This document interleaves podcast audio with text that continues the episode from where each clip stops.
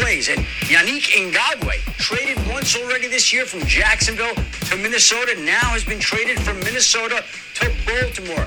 Ngakoue gets to go home, gets to go back to the place he wanted to be all along. The Ravens trade a third-round pick in twenty twenty-one and a conditional fifth-round pick in twenty twenty-two. And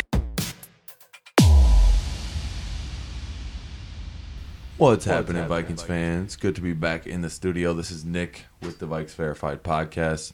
Coming to you guys today on the Vikings bye week. Going to be talking a little bit about recent news with the team, players that could be moved before the deadline, and also some around the league talk. How are we feeling in the booth today, Matt? What is going on, guys? We're feeling pretty good today. I'm coming high off a win, and it's not from the Vikings. It's from a heated match between your two co-hosts in our fantasy league. Wow. Your blind squirrel finds a nut every once in a while. You know, that's what they say. You know, that's that's funny. Maybe if you find the playoffs, we'll start you, talking. Uh, we will call that edging one out with all of my starters on bye. So, I mean, it's always good a good, it's always good, a good game. It's a always w a good game. W, I guess, congratulations to you, but we'll talk. We'll talk later. All right. Well, let's get started, Nick. What are your thoughts on the Ngakoue trade to so the for Ravens? Me, um, I think Ngakoue obviously was looking to go to a contender before all this happened, when he was looking for trades in Jacksonville, and obviously we were looked at as a potential contender this year, but with the way things have been going, and Ngakoue always wanted to be in Baltimore, I think that we just kind of shipped him off because we knew we'd have to pay him or let him walk after this season. Uh, Matt, how are we feeling about the value that we get back from Baltimore in this one? Well, we're feeling pretty bad about it, honestly. Um, we're giving up, it sounds like, fifty spots Trash. at least. Uh, for six games and ten million dollars.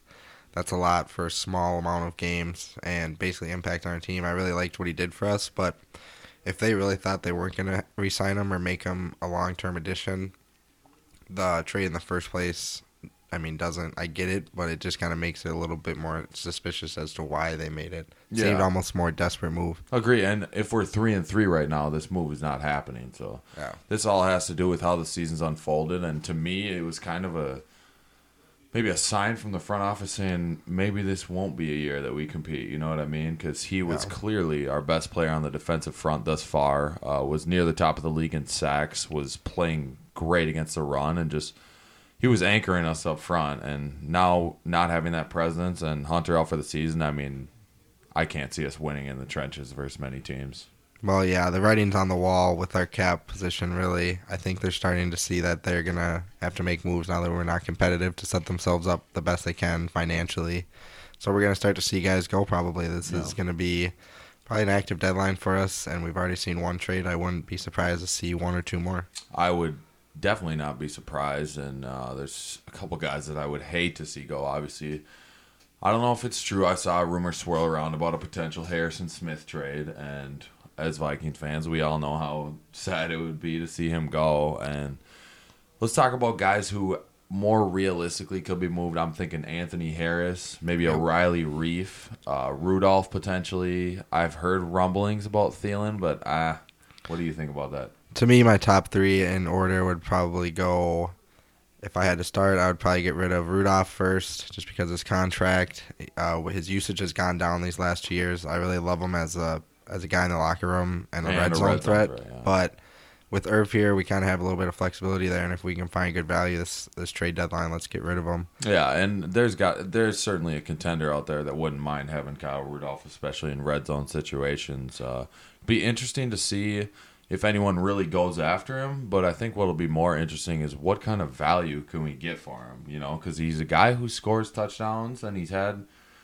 great success in the red zone, but he's not really stretched the field in these past two or three years, so it'll be interesting to see what we get. If you you can get two fours, two fours, are we thinking maybe, maybe we could maybe sneak a third, maybe one team? Third? I don't know. Just to get rid of the contract in itself, that's going to be huge for us, and also guys like Reif yes. and Harris, uh, especially Harris, not knowing if we're going to re-sign him or not.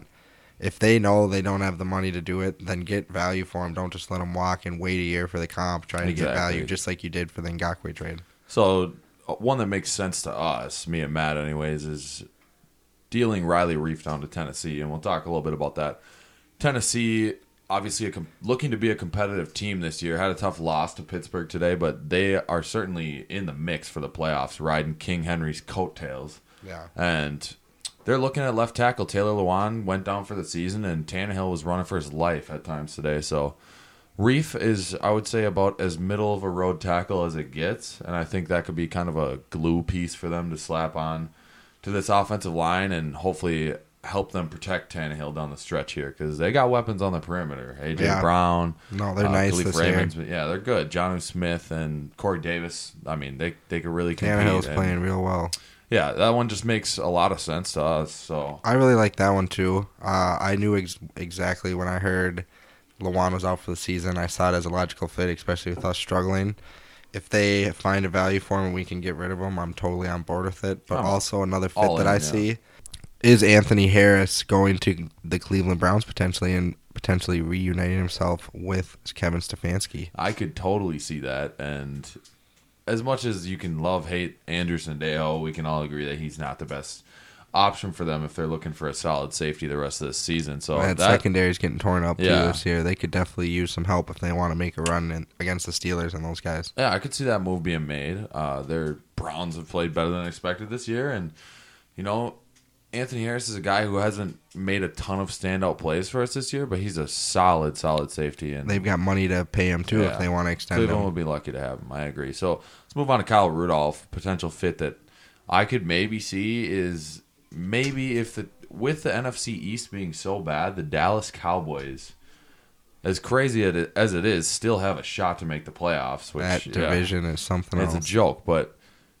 a team like Dallas getting maybe a Kyle Rudolph, a big red zone threat. Who knows who's going to be playing quarterback with Dalton going down today? If Ben DiNucci's in there, you know, get him a friendly red zone guy yeah, who can go up and get the trust. ball. Yeah, and Jerry Jones has seen it live. I mean, Kyle Rudolph one-handed in A T and T Stadium. You know, that that's just a fit that makes sense to me.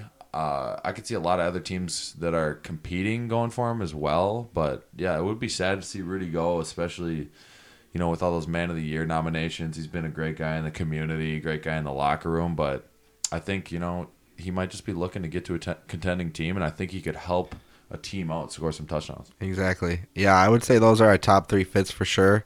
If there are any other guys that potentially could get moved, I guess names like Tajay Sharp, Pat Elflein, just basically any other veterans yeah. that may be on their last year deals that we can get value for. And as much as I hate to say it, I really could – I would not be surprised if a big name goes. Yeah. Um, a big name we'll referring see. to maybe Adam Thielen, maybe uh, Harrison Smith. I would Smith. love to keep I would Harry hate to see and it go. Thielen. The rest I, are yeah. fair game. I But I'm just saying I don't think it's impossible no. as much as I hate to say it. It all depends I mean, on value, I yeah. think, really. We'll see, because you never know who's going to come calling for guys like that. I mean – teams will come calling now because they know we're not, you know, we might be looking to move some guys. So they could inquire for Thielen or Smith, and if they give us a good enough value, I think we could maybe see one of them go. At the end of the day, it's going to be a tr- busy trade deadline for the Vikings. And moving on to our next segment, Sunday Stories from Around the League. It was a jam-packed day of games with a lot of thrilling ones. Great slate of games. Nick, what was one that stood out to you? For me, it's Bengals-Browns, and for a couple reasons. I had Joe Burrow starting in fantasy today. Uh, like we mentioned earlier, Matt squeaks out a pretty bullshit win against me. Rack it up. I'll give him, W's give him his a W. This week, though, he can have it. But uh, thirty-seven thirty-four, Browns beat the Bengals. Baker Mayfield tosses five tutties. Joe Burrow, four hundred six yards, three touchdowns. I thought Burrow looked great today. Uh, ended with thirty-three point four fantasy points, I believe. But ultimately couldn't get it done, and Donovan Peoples-Jones, the hero on the last drive, uh, Michigan product, hate Michigan. Don't want to speak on Michigan right now. But yeah, another, I agree on that one. Yeah, a couple other guys that stepped up. Hollywood, Richard Higgins, big game, six catches, one hundred ten yards. Uh, prayers up for Odell Beckham. Uh, didn't look good there with the knee injury. Yeah. Hopefully it's just – you're going to need him. Yeah, hopefully it can be more of like an M C L tweak, and hopefully the A C L is undamaged, but – we'll see what happens with that one. But that was my game of the week. What was yours? Mine was the meltdown in Hotlanta. Another utter collapse from the Atlanta Falcons. Everyone thought it's maybe... It's oh so familiar with Atlanta. Exactly. Everyone thought maybe by removing Dan Quinn that they'd change their fortunes. They're going to need a hell of a lot N- more. Nope. Next thing you know, Gurley's just crossing the goal line and giving them a minute left in the game, and I think everyone knew at that point that they were going to blow it. Just a split second. Talk about a split second deciding that game. Yeah. Just Gurley not being able to decide soon enough to get down. I mean, seen it twice in two days. The Penn State game, it cost them the game as well. I yes. mean, you just can't do that in those situations. And you got to know the clock. And one thing you can't do is give Matt Stafford the ball. Yeah. With an opportunity to win the ball game. Cause yeah, you know he can get it done. thirty fourth quarter comebacks now. It's yeah, legit. Day. Steven Gostkowski continues his up and down season. His glory days after, seem to be behind him. After missing a field goal today, uh, Steelers take the W, twenty-seven twenty-four. Gostkowski misses the game-tying field goal as time expires. Uh, Steelers look legit this year. I like the Steelers. Big Ben is oh. as crafty as usual. Not a very mobile guy anymore. That offense is back rolling again, though. Yeah. That, they're a wide receiver talk, factory. Can we talk about how Juju Smith-Schuster might be potentially the second best or oh, yeah. third best He's, receiver I on mean, that roster. That's I mean, the thing is that that wide receiving court is so deep. They Chase just draft Claypool so well. Going off. Deontay Johnson is not half bad. Holy shit, he's a great player. And none of them in the first. None of them in the first. And then talk about James, a guy like James Washington who's just sitting on the bench. Yeah. I mean, that's a deep threat. They got a core there, and that's exactly what Ben needs, is guys he can throw it up to. Because let's be honest, he's not going to really improvise for them much anymore with his legs. So uh, to have such a good core there in Pittsburgh, along with that lethal defensive front, Bud Dupree and T J Watt off the edges, I think they're a legit, legit contender this year. Yeah, I really agree with that. I think they played really well today, but I think the Titans showed that they can compete with them and that they're going to be a legit team this year. Yeah, so what do you think about the Green Bay Packers? The Green Bay Packers come into Houston and take one on the road against a lifeless Lifeless Texans team. Houston Texans team. Defense has looked horrible all year. Rodgers torched them again. two hundred eighty-three yards, four touchdowns. Devontae Adams almost two hundred yards, two touchdowns on thirteen catches. Oh, their offense is as high powered as usual. And, and Texans defense is Swiss cheese yeah, out there. That's a demoralized team down there. So I mean, it was a good win for them, but I don't think it's a statement by any means. Bears got a Monday night showdown against the Rams tomorrow. We'll see how they fare. They're a surprising five yeah. and one team, but I I say fraud.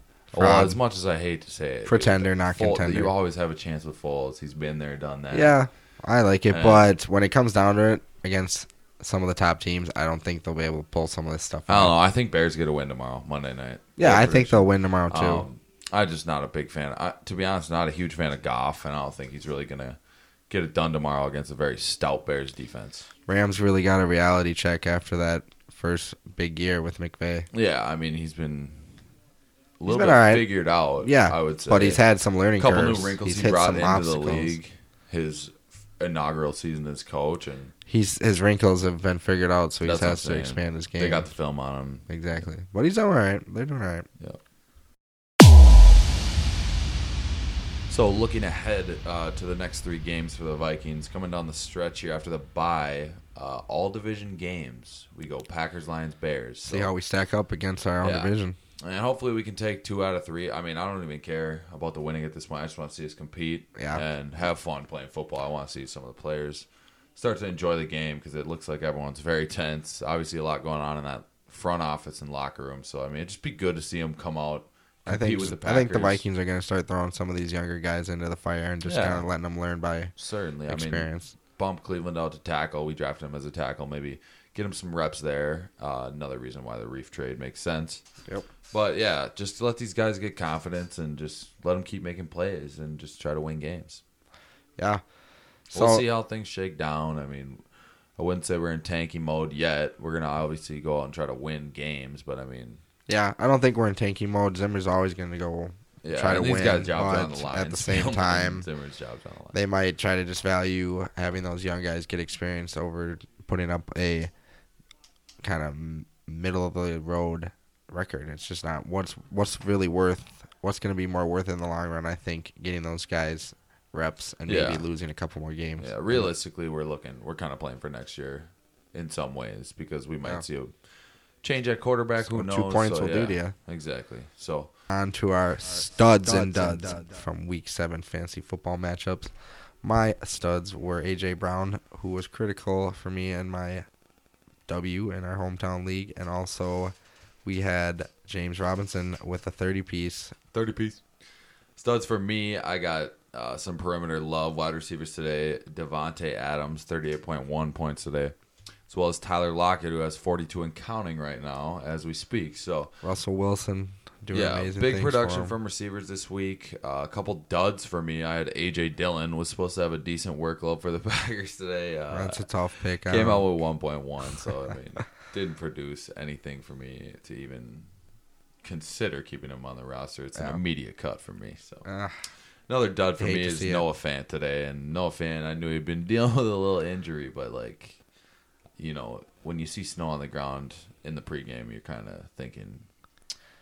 It's tough. You never yeah, know how it's going to go. It's a whirlwind. Conditions can play into that, but he didn't look one hundred percent out there today. And gave he's me a, a guy I'd stash. A measly five point three. You got to stash him, though. Oh, he's going to stay on the roster. But uh, yeah, just my, needed him to. You know, the difference was a couple points today. And if I could yeah, get those. I know. It was, one a, it was a tight one today. A little more yak. I mean, he was he didn't get much yards after the catch. He clearly yeah. was dealing with that ankle. But, yeah, those are my duds. Uh, yards? Mine were Kenyon Drake and Josh Jacobs. Another tough week from both of them. Neither of them were able to find the end zone. I was predict- uh, really expecting more. They each had decent matchups, but just really have been not too involved in the games lately and have been kind of touchdown dependent. So I'm hoping to see some improvement from them.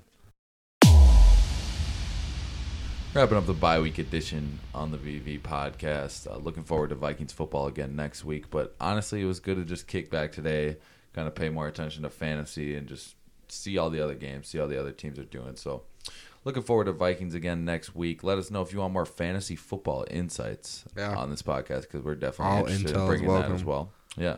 So what are your thoughts on uh, moving into next week, Matt? Well, another solid podcast for our bye week edition.